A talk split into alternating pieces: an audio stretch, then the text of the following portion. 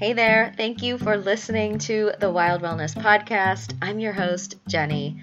Everything I offer you here is to help you live and sweat in sync with nature. And it's especially for the wild, the women into living their dreams. Because I believe you're here to live this one wild life. So, I recently received a question from a student in Wild Femme Fit, my program to help you learn how to sweat in sync with your cycle.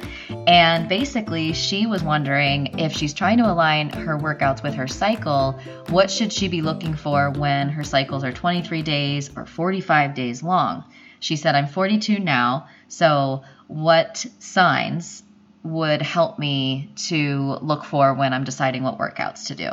So wanting to align your cycle, but basically how to sweat in sync with your your regular cycle. And I thought this was probably quite applicable to a lot of you because it's common for women to have a range in terms of maybe 29 to 35 days, but there's also some women that experience a cycle that's outside of that range.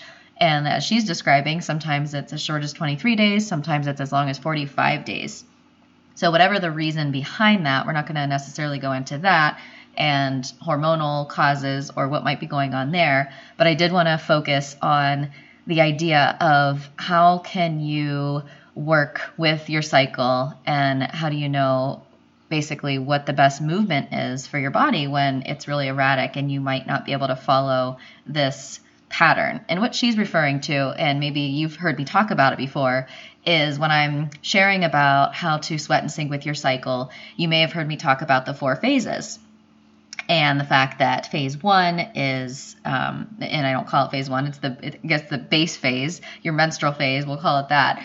And that would be, say, days one to five of the cycle. And then the next phase would be uh, the build phase that I call it. That's the follicular maybe days 6 to around day 12, 13, right before ovulation. So, anyway, those are sort of what she's referring to. So, when you have those days and you're trying to sort of compartmentalize your workouts into okay, so from days 1 to 5, I'm going to do this kind of workout, and days 6 to 13, I'm going to do this kind of workout, or I should feel this way. It's pretty difficult then when you have a 23 day or 45 day, but you don't actually know how long it's going to be. So you don't know maybe if your follicular phase was shortened or if maybe your luteal phase was longer or shorter. So I know I talk about sweating in sync with your cycle, but I want to remind you not to get caught up in trying to fit into that box. Don't try to fit into the lines of the days. And I do talk about this in the program and always sort of give a caveat like we're all different but still i get the question about how do you work with it if you don't know how long it's going to be? And i also want to remind you that your cycle isn't just your menstrual cycle. So when i say how to sweat and sync with your cycle it's really your cyclical nature your body that operates in this cyclical way instead of a linear way and that is also influenced by the cycles around us. So the seasons are a cycle. The moon goes through a cycle. So those are other things outside of your own body that you could anchor to.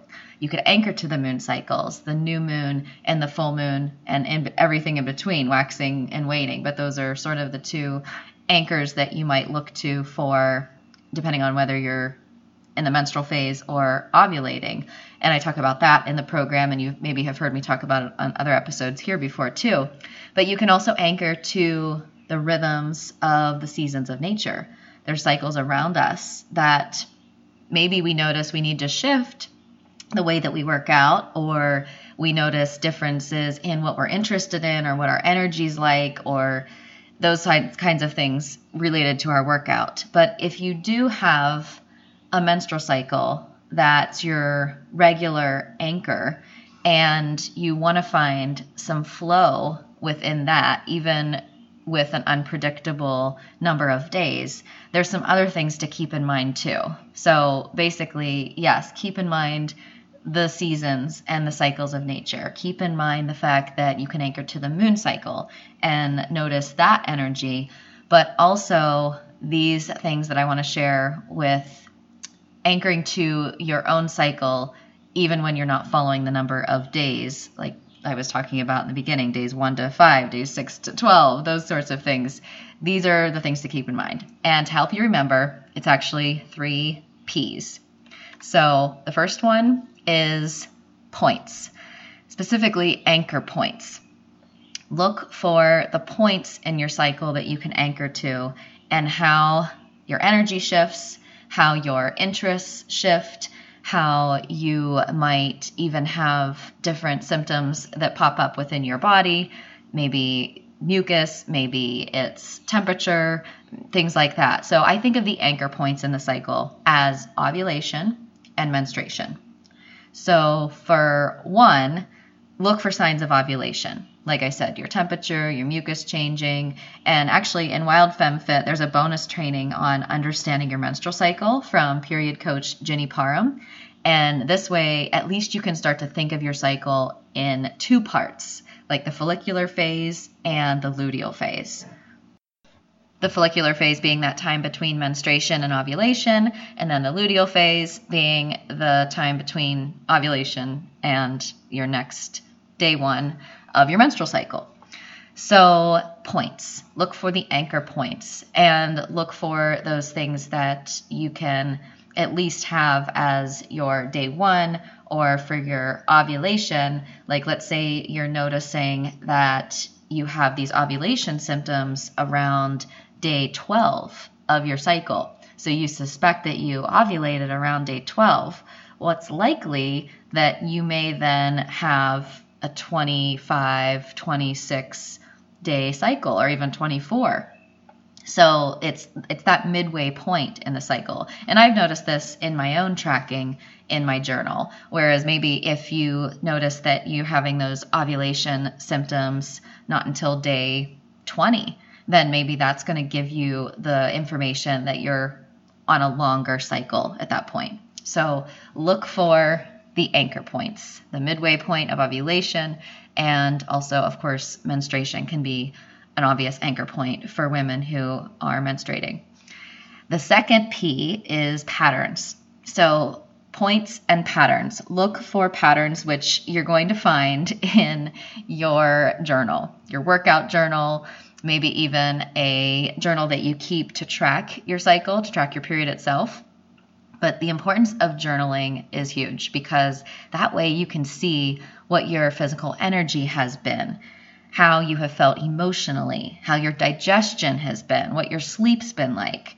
And of course, I go over this in my programs, Wild Femme Fit and the Blueprint, but you can get started simply with your workouts and tracking your cycle. So basically, when you have your next period, that's day one, and track from there day one, day two, three, four, so on, and track what you're doing for your workouts alongside of that. And what I encourage women to do in this journal is track not only what you did, but how you felt. And there's a simple way to do this that I really won't go into here because it's more to explain. But there's some ways that you can look for patterns and look back easily to see how you've been feeling and also look into those other columns like with sleep digestion and just your emotional, sexual, physical energy and what that's been like. So once you are tracking your cycle and tracking your workouts alongside each other, then from there you can look at the details and it'll help you personalize your workouts because you'll be able to look back and see patterns. Like maybe you'll notice that consistently uh, a couple days before ovulation, you start to feel a certain way. Maybe you have a certain sensation in your body. Maybe you consistently have rated your workouts as being a little sluggish, like you're going from that superwoman phase to, yeah, I'm now dipping into a more sluggish time of the cycle. Or maybe it's a few days after that ovulation point. Maybe you don't have those signs of ovulation with mucus and temperature shift, but maybe you can notice a shift in your sleep once you're into that luteal phase. Or maybe there's something that happens with your digestion. So, not that any of these signs or symptoms are things that you're not maybe wanting to address, work on, um, you know, look at as these are things that my body is giving me as information, maybe to nudge me to uh, do something that can support my body to be more healthy in some in some way. So basically, I'm saying that you know there's things that we experience that might be common for us and we think that because they're common that they're normal so i'm just kind of throwing in the caveat that just because you have these things and they happen every month and you start to notice patterns, that doesn't mean you may not want to get your hormones checked and work on your hormone health that way and see what you can do to support your body to its most optimal state in that capacity. But it does help to at least notice what those patterns are if you can find them. And you'll do that by writing them down because I don't know about you, but I don't remember those kind of things in my head. So the third P is pulse. So, not literally taking your pulse, but kind of like the idea of getting a pulse on your own body and your own energy. So instead of trying to look at, okay, I'm on day 14, so I must be around ovulation because a 28 day cycle, that would be ovulation. Instead of thinking that, basically you're going to look back at the journal at this point and note what you've been experiencing. So instead of trying to look at, I'm on this day, this is what it should mean, maybe look back and look at the details of how you've been feeling. So on day 10 of your last cycle, where were you at? What were you feeling? What were you experiencing? Is it similar to this or is it something a little different? And I know this is similar to looking for patterns, but to me, getting a pulse on it is in a way taking how you feel now and looking back at how that compares to your last cycle. Whereas the patterns is just the act of starting to track your cycle and then looking for patterns that you might have consistently around the midpoint in the cycle or once you're in the luteal phase. The pulse is more, okay, how am I feeling today? And does this relate to how I have felt on any previous days? And I know all this takes a little time and energy to look at, and I want to address that in a moment. But let's recap for a minute points, patterns, and pulse. Look for the anchor points in the cycle ovulation, menstruation, look for patterns once you're tracking, and then get a pulse on where you are and how that might relate to previously. Or honestly, the pulse can have the meaning too that I always share, which is just get a pulse on how you're feeling today and don't get caught up on, well, this is how I should feel or this is how I.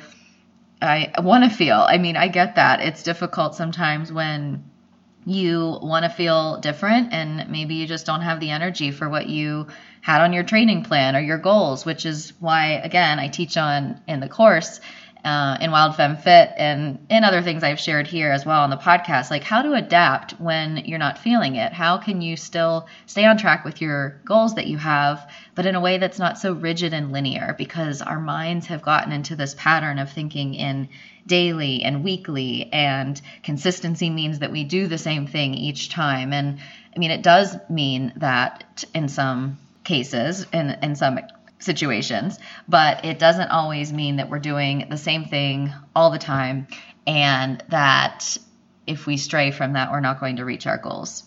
So, like I said, all of this tracking and paying attention to your cycle, it does take time and it does take patience and maybe looking at a few cycles because you might not have enough information just looking back if you're starting this today and then you want to understand more about well what should I do for a workout? And you don't have a lot of sort of data personal data to look back on. So that can be something that requires patience and it requires us to show up and actually track this stuff because that's how we're going to get the information. And it reminds me of another conversation I was having with a student in the Wild Femme Fit program. And basically, she was talking about this journal of tracking. So she was wondering, how do I actually follow through? And when you want to anchor in any new habit, one helpful thing that I found is to make it visible. Like literally put it somewhere you can see it, which is why I created a printable copy of the journal template. You can definitely have a digital version uh, in a um, Google sort of spreadsheet, but a printable copy is simple too because then you have it out. And I always tell this to my essential oil community as well and people who are getting started with those because it's a new habit, it's something new you're adding to your routine. So you want to put your lemon in the kitchen where you're going to add it to your water in the morning. You want to put the lavender next to your bed where you're going to use it before you go to sleep and you want to put the oils you're going to have in your skincare routine in the bathroom. Like you want to have them out and visible. And I know that's obvious, but it's sometimes these little things that make a big difference. And another way to anchor something in when it's new to your routine is to connect it to another routine that you already have anchored. So I did this with meditation initially. I was always sitting my butt down for 10 minutes to meditate after I got a shower. That was like my anchor point. So, shower in the evening and then meditate immediately after. And I do that now with breath work. Sometimes I do it naturally in the morning, but I also have it anchored after my workout. So, after a workout, I always do some form of breath work. And once you do have it anchored, like with the meditation and with the breath work, sometimes I do stray from that and do different things if I'm feeling inspired to do so. But at least to begin with, it gives you that anchor. So, this is how I anchor my journal routine with tracking my cycle and my workouts and these things that I teach because I use the same exact journal that I created for students in Wild Femme Fit and in my programs. So in the morning, when I'm checking my list for the day of like my top items, my to dos, and the calendar, this is when I do a quick little rundown of the day before in my journal. So it's pretty fresh in my mind still. Okay, how did I sleep last night? And then what was my workout yesterday? How did I feel? That sort of thing. You may find that it's better to do it right away. Maybe you're going to anchor that into doing after your workout or in the evening you'll have it sitting there as you hang out on the couch for a little bit and you're relaxing. So whatever it is, whatever works for you, hopefully that just helps. And I wanted to share what um, what I do in that capacity so that maybe you get inspired in something there. But anytime you're wanting to do something different than you are now, there's always going to be that period where you may skip a day or it won't go as planned or you're forgetting what you were wanting to do or to change and you end up slipping back to old patterns. So I just want to leave you with a reminder to go easy on yourself, but also envision the possibility that you can change and know that you won't get it perfect, but be willing to do it imperfectly. So in other words, if you miss or skip a day in the journal, it's okay. Don't beat yourself up for it. Just pick up the next day. I don't catch every day in my tracking either. Some days there's one that I miss, and I just keep moving forward with the next day. And also, look back and notice the things you've already changed in your life. I bet if you thought about the you 10 years ago, like how are you different than you were 10 years ago? and the way you're taking care of yourself now, the way you're eating, the way you're moving your body, the way you think about things. I'm guessing if you're listening to this podcast that you're someone who has changed in at least one of those areas in some way in the last 10 years. So just notice that and acknowledge yourself for a moment because looking at how we have changed in the past, looking at what we've already done, it gives us that assurance that we can just be patient and watch this process as we shift into something else that's new. Let me know if you have any questions as a follow up to this, uh, things things that you're still wondering about with working in rhythm with your cyclical nature. I would love to hear them. You can always leave them as a review on the podcast. If you're listening on iTunes, leave a review there. And actually, reviews really help other people to find the podcast. So I would truly appreciate it if you feel inspired to leave a review. You can post a question there. And as always, thank you for listening. Thank you for showing up. And until we chat again, go live your one wild life. P.S. If you want more on how to sweat and sync with your cycle, you can go check out Wild Femme Fit at jennyholbert.com forward slash Wild Femme Fit. The link is in the show notes.